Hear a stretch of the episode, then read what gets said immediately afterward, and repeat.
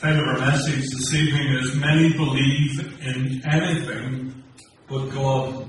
There's a big movement out there that uh, encourages people to believe uh, in the ludicrous rather than just come and believe uh, in the simple fact that God is the creator of all things uh, and He is the one who loves His creation. So, Acts chapter 14, verse 1. And it came to pass in uh, Iconium that they went both together into the synagogue of the Jews, and so spake that uh, a great multitude, both of the Jews and also of the Greeks, believed. This is Paul and Barnabas uh, continuing on in their, uh, their preaching of the gospel. Verse 2. But the unbelieving Jews stirred up the Gentiles and made their minds evil affected against the brethren.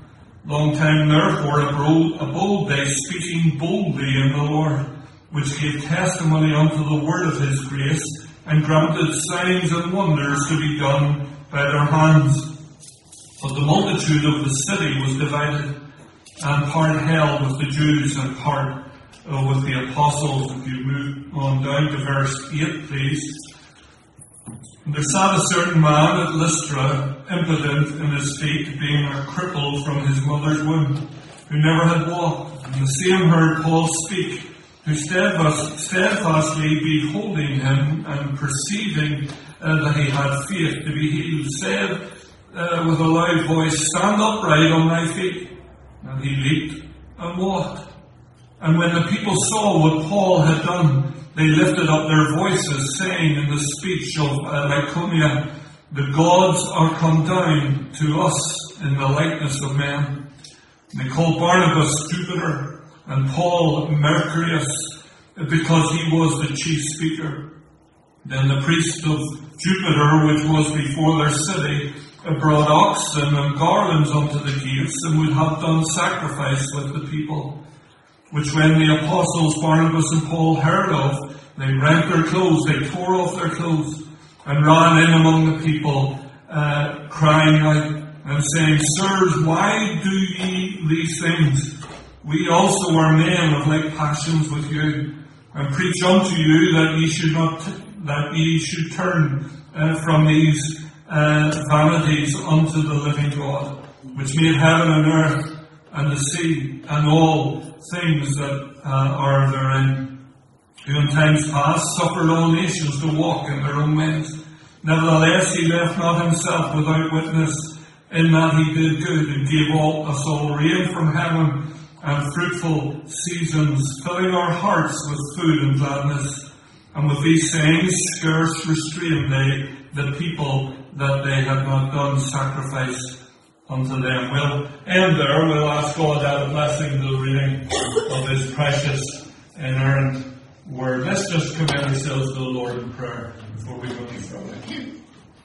Loving Father, we just thank you for your word, and again we just commend ourselves to you that, Lord, that as we hear your word and we uh, dissect your word, uh, Lord, that the Holy Spirit may lead us into the truth that we need to know. And Lord, it is our desire this evening, if there's anyone listening to this message that, are, that is outside of Christ, that, that doesn't really know the truth of God's Word, that they may be made clear uh, through, in that power of the Holy Spirit, that the Holy Spirit may lead them uh, in conviction of their sin, and Lord, that we may see glorious things happening here uh, Lord, of people being saved, maybe even people being restored, uh, believers being restored. Lord, we know life's tough at times. Lord, we know that even the believer can grow cold. Lord, we pray there may be an encouragement here this evening uh, through your word. Of course, Lord, we do this all for your glory and your glory alone. And we ask this in Jesus' name. Amen.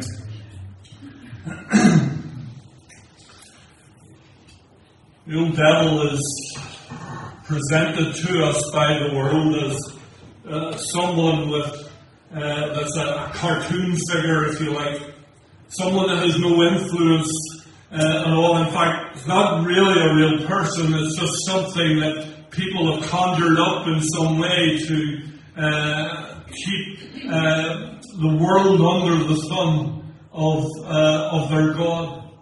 And we know that to be true because we see it day and daily in the pronouncements made by those who don't believe in God. Satan, as the devil of this world, has a desire for the soul of the unsaved tonight.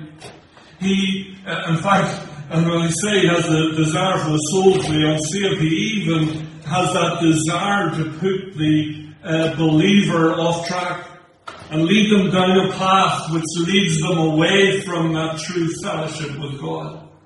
But in, in reality, he's concentrating on those that are unsaved, and he wants to keep them away from the, from the truth of God.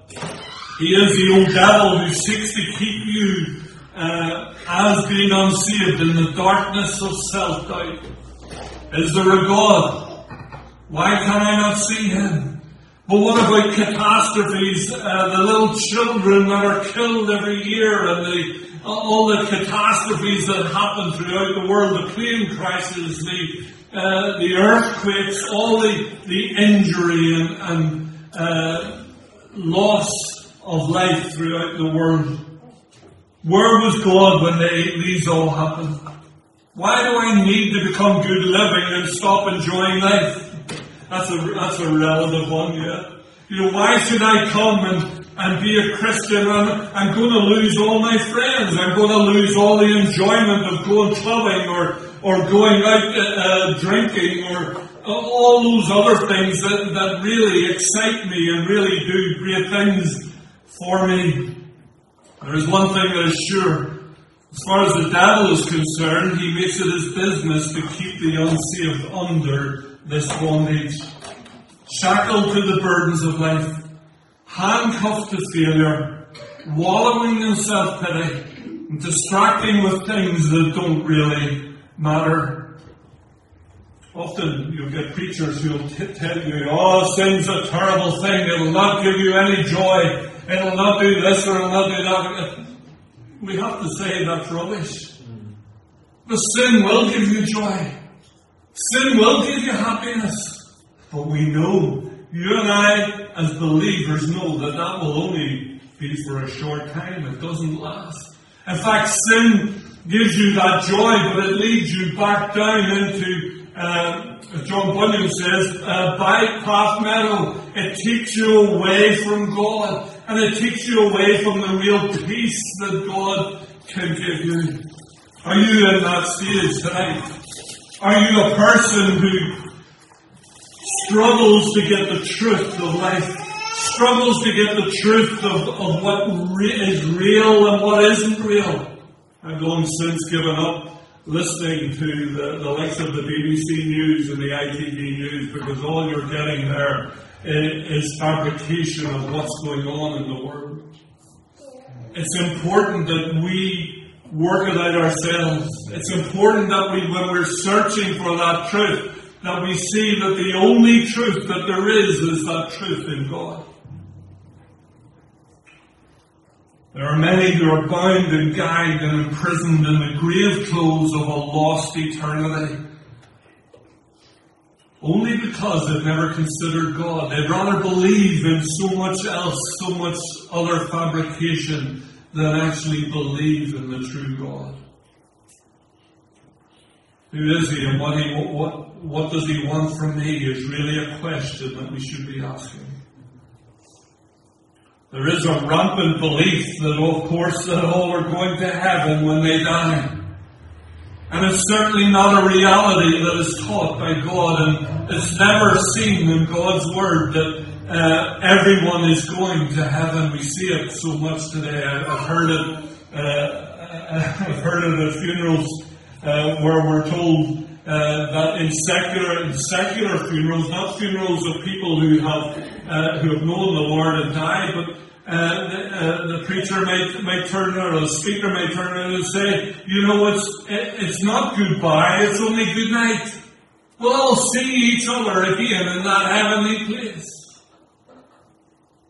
How sad it is to be able, uh, that we have the necessity to tell the world that this is not the case. That's not what God said.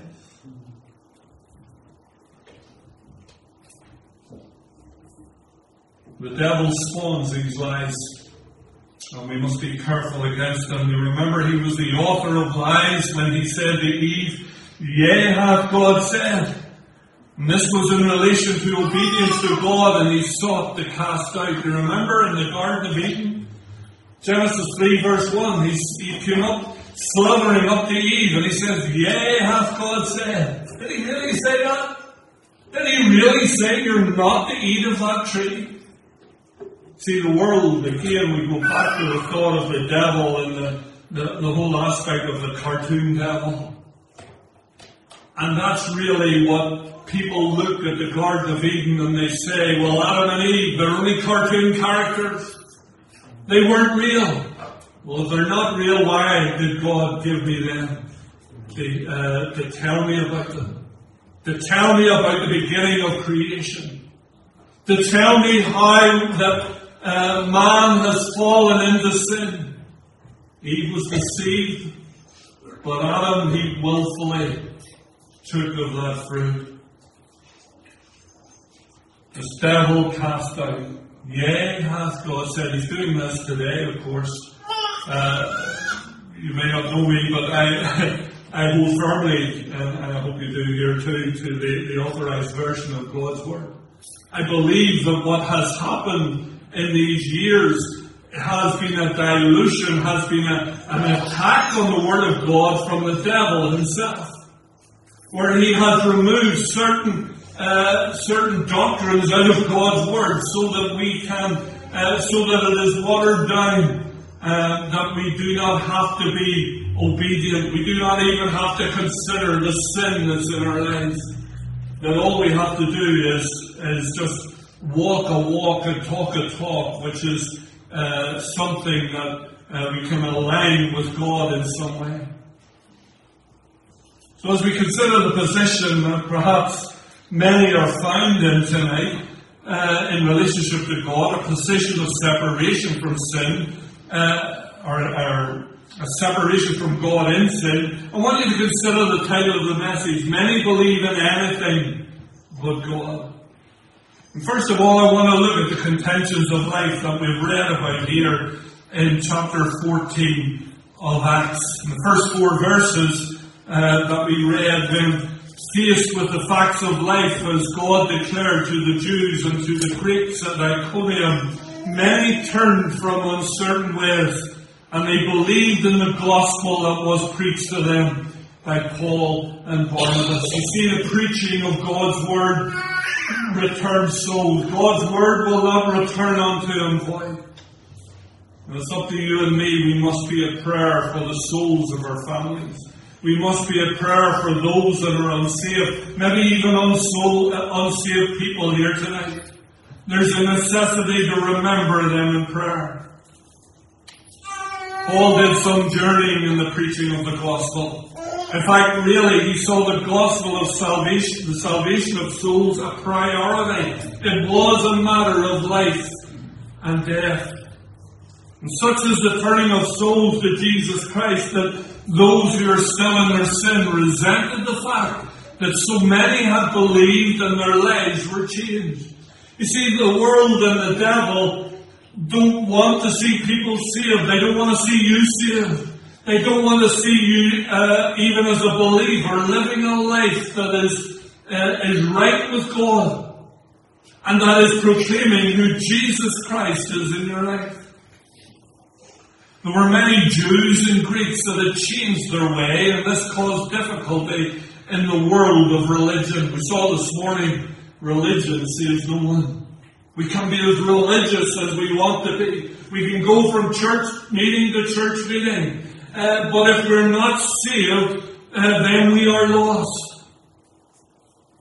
But the Jews and Greeks had changed their way, and this caused many problems. Look at verse 2 in uh, our reading tonight of Acts chapter 14. But the unbelieving Jews stirred up the Gentiles and made their minds evil affected against the brethren. You see, those people didn't like the gospel. And they didn't like to see people getting saved. Contention, opposition to the gospel in these people's lives. Do you know of people that are opposed to the gospel? Perhaps they're in your life, maybe even in your family. There may be people who you would come into contact with every so often. Remember one person saying to me a long time ago, he was in a group of people, so he had an audience, and he said, There are many contradictions in the Bible. How can you possibly believe that Bible that you, that you preach from? I said, That's fair enough. What are those contradictions? So he spewed out the usual couple of contradictions that most people do. And I, I spoke to him about, about them. I remember there was a crowd around him here. I says, have you any more? And he says, uh, well, there is many more. I just can't remember all of them at the moment. I said, so you're basing your, your lack of uh, knowledge of God on two contra- what you think to be contradictions.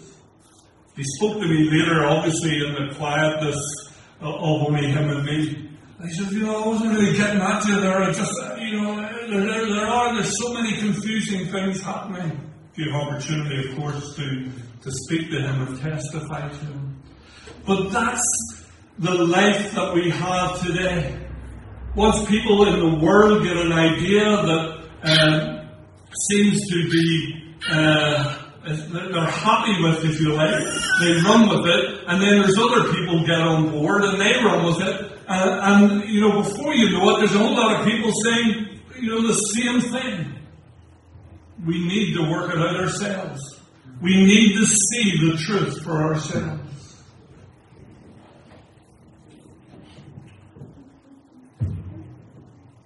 Change in a person's life is an embracing of the gospel, and it will result in change. When you receive Jesus Christ as your Savior, there will be a change like no other. There will be a peace like no other. You're either saved or you're not.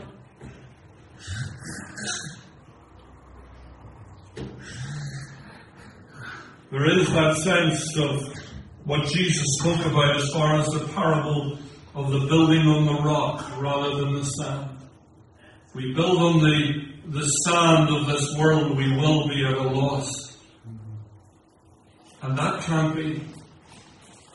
Jesus spoke of it in Matthew 7 of 24 to 29. We must be built on that rock.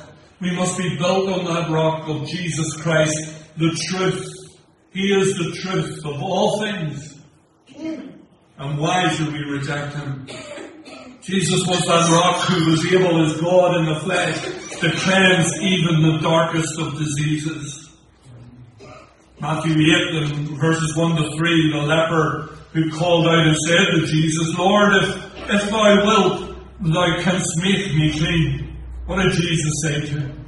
He said, Be thou clean. What a position that was. He can cleanse the darkest disease tonight of sin against God.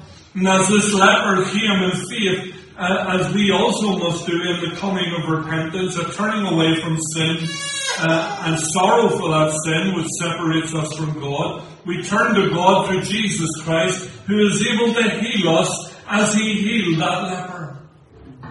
Do you know Jesus Christ?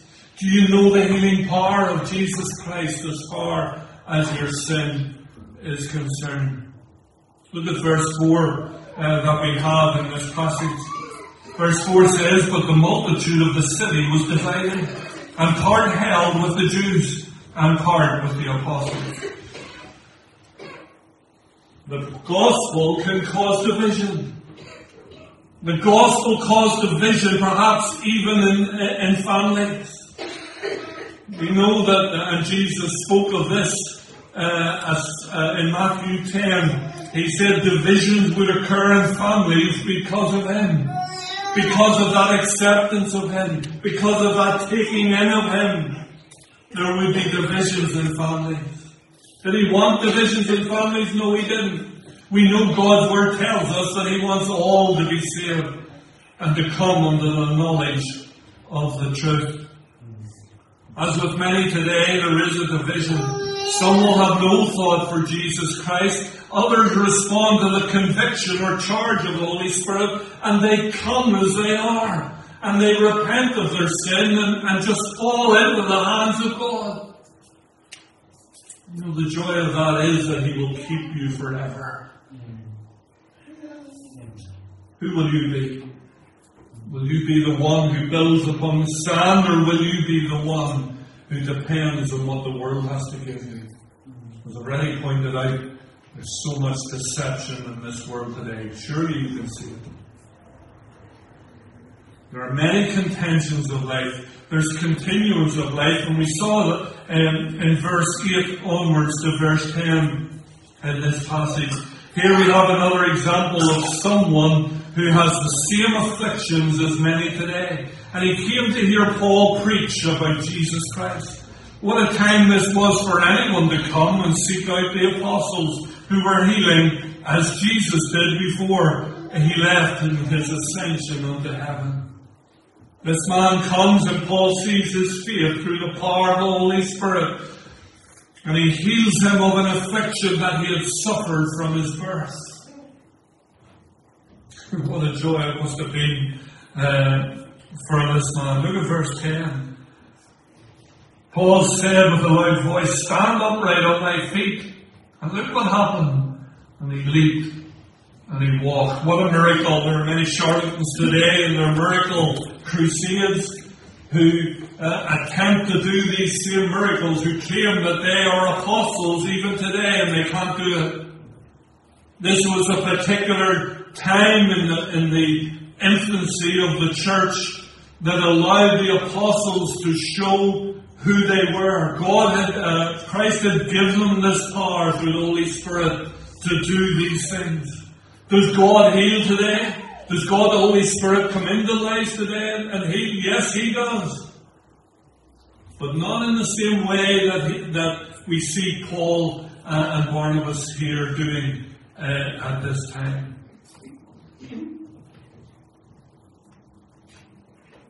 This man comes to Paul and he's healed. You know, we too have that affliction that we've suffered from our conception in the womb of our mothers. Sin is something that is inherited by us. We have that inherited sin from Adam, but we also have actual sin. You and I today, we still sin. Even we've that inherited sin, we have our own continued sin in our lives. You may say to yourself, well, I'm not a I'm not that bad a sinner. You're, you're telling me that, that I'm sort of dark, some sort of dark person, that I'm some sort of uh, person that runs about in the shadows do, doing sin. You know that's not what I mean. For you to say that you have no sin in your life whatsoever, we know that to be wrong, don't we? We all have sinned. For all have sinned and come short of the glory of God, Paul tells the church in Rome. However, as God, as he did in Paul's day with this man, provides this means of healing the division that we have with God. Sin separates. We looked at it this morning, if you remember. Uh, and the first verses that we went to were found uh, in Isaiah 59. I want to go back to that uh, this evening, Isaiah 59. I want you to take note of what we read. We read from verse 2. And we saw that um, our iniquities have separated, our sin separates us from God. The least little sin separates us from God. God tells us that we've all sinned. But I want you to go back to the first verse. And the first verse says, Behold, the Lord's hand is not shortened, that it cannot save, neither his ear heavy, that it cannot hear. I said to you this morning uh, that there are many who say they, or who are unsaved, and they say little prayers unto God. And uh, uh, through the, the scripture references this morning, I was able to show you that those prayers reach no further than the ceiling when they fall down. There is no link. I often tell the kids, you know, um, It's like having a mobile phone, and you have all the uh, all the flashing lights on the mobile phone. Without you know, you can turn it on and you can see great things. You can do uh, a lot of things with it. But unless you have that SIM card uh, in it, you can contact nobody, nobody whatsoever. You can get all the lights flashing and so on, but it'll, it, there will be no contact with anybody. And that's the same as our lives today. Unless we have Jesus Christ, we have nothing in God. There is no contact with God whatsoever. But I want you to see that, uh, that verse 1 of chapter 59 of Isaiah. God hears the repentant sinner. Soon as you put that SIM card in, you can contact God. And that's really a simplistic look at it. I know that. But once you have Jesus Christ in your life, you can now contact God. He hears you as the repentant sinner, the one who wants sin dealt with in, in your life. The darkness in your life. He wants that, uh, he wants you to deal with it. And you see, God is consistent when it comes to His Word. To be a child of God and have that assurance of salvation in their life, there needs to be a response from you tonight. If you're unsaved here, there needs to be a response. God calls out in love. The love and mercy of God through His Son, Jesus Christ. He says, come, come as you are. Come in that repentance and realize that that sin is separating you from a holy God come in that confession, that repentance and faith in the finished work of Jesus Christ on the cross. That He went to the cross and died for you. He stood in your place and paid a debt of sin that you owed before God. And He took it all for you. That's the faith that any believer has in Jesus Christ. To reject Christ makes you responsible for your sin against God and condemns the unrepentant sinner to a place in the torments of hell. I often wondered, you know, thinking of God, the, the Word of God talks about this eternity that we go into. There's an eternity in heaven, the judgment in heaven, or the judgment in the hell. How long does it pay, do, do you how long is the payment for your sin? Well, it must be eternal. It's so serious against God that we sin against God's righteousness and perfect holiness that it takes that eternity. And that means there's never an end to the payment that we need to pay God for our sin. For the sinner, that is that responsibility. We are responsible for our sin against God. Salvation healing is not a process I have to add, but it is a one-off redemption act from God. Your conviction, you may be here this evening or you may be listening to this this evening and you've heard it for a long, long time. There may be a time when you, when you nearly came to Jesus Christ and, and asked Him to be your Savior. But when that time comes, and you pray unto Him in confession of your sin and in repentance and faith, you ask Him into your life, that is a one-off transaction. It's done with, it's dealt with there and then. There's no turning back. What should be that genuine response prayer to God through Jesus Christ? First, let me quote the psalmist. Psalm 34, verse 18 says, The Lord is nigh unto them that are of a broken heart. The word nigh meaning near. Of course, the Lord is near unto them that are of a broken heart and saveth such as be of a contrite spirit.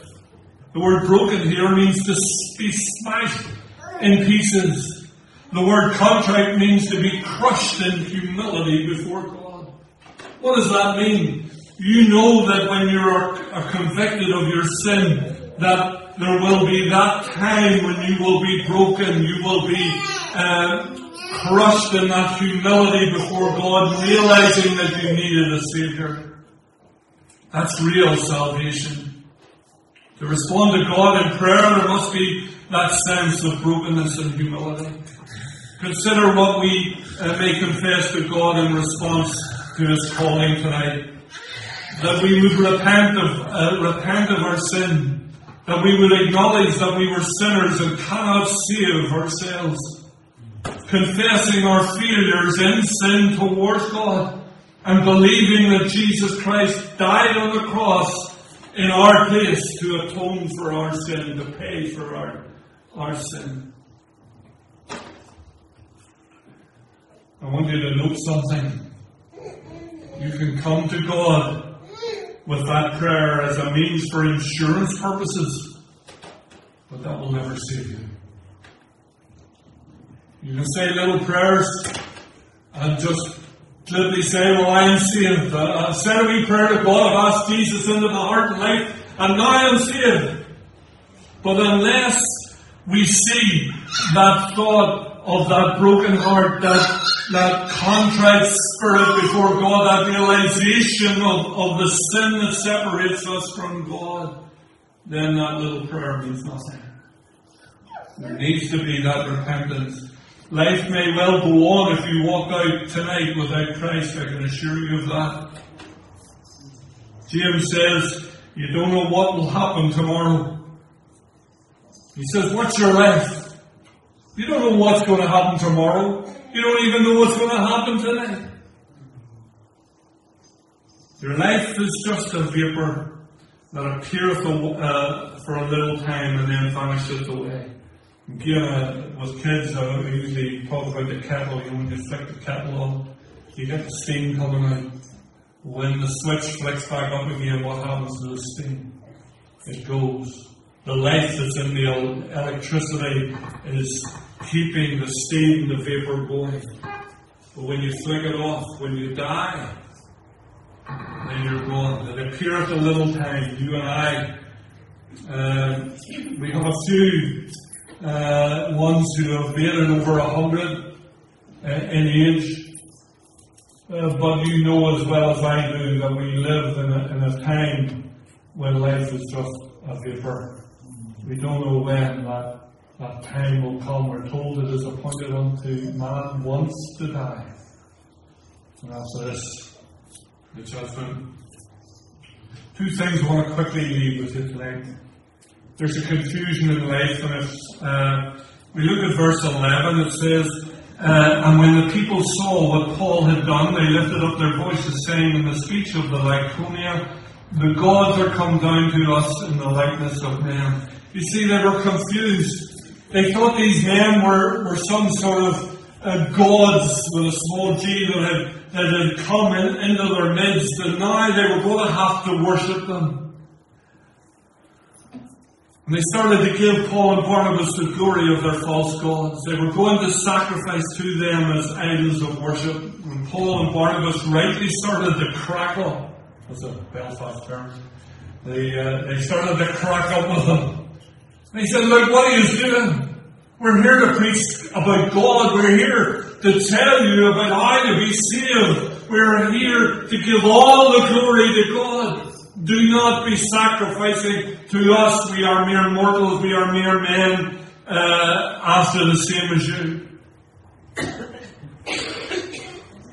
You see, after they had explained the gospel, they wanted to do something religious. I said before, religion doesn't save. They can do all the sacrificing they want. And Paul explains that they were to turn away from applying the sinful things of this world. They were to turn to God. We see here in Acts 14 and verse 18, they still found it hard to stop them. Look at verse 18.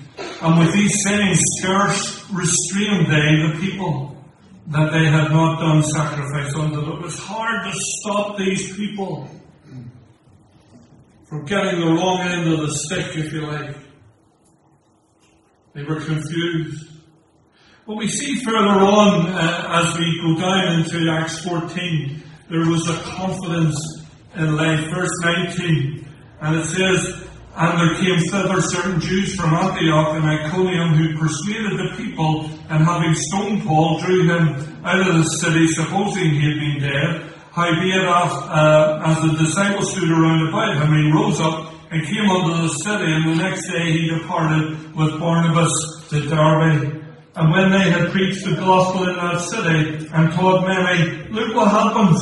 They returned again to Lystra and to Iconium and to Antioch confirming the souls of the disciples and exhorting them to continue in the faith and that we must through much tribulation enter into the kingdom of God. When they came back, they found people who were truly saved. See, that's salvation.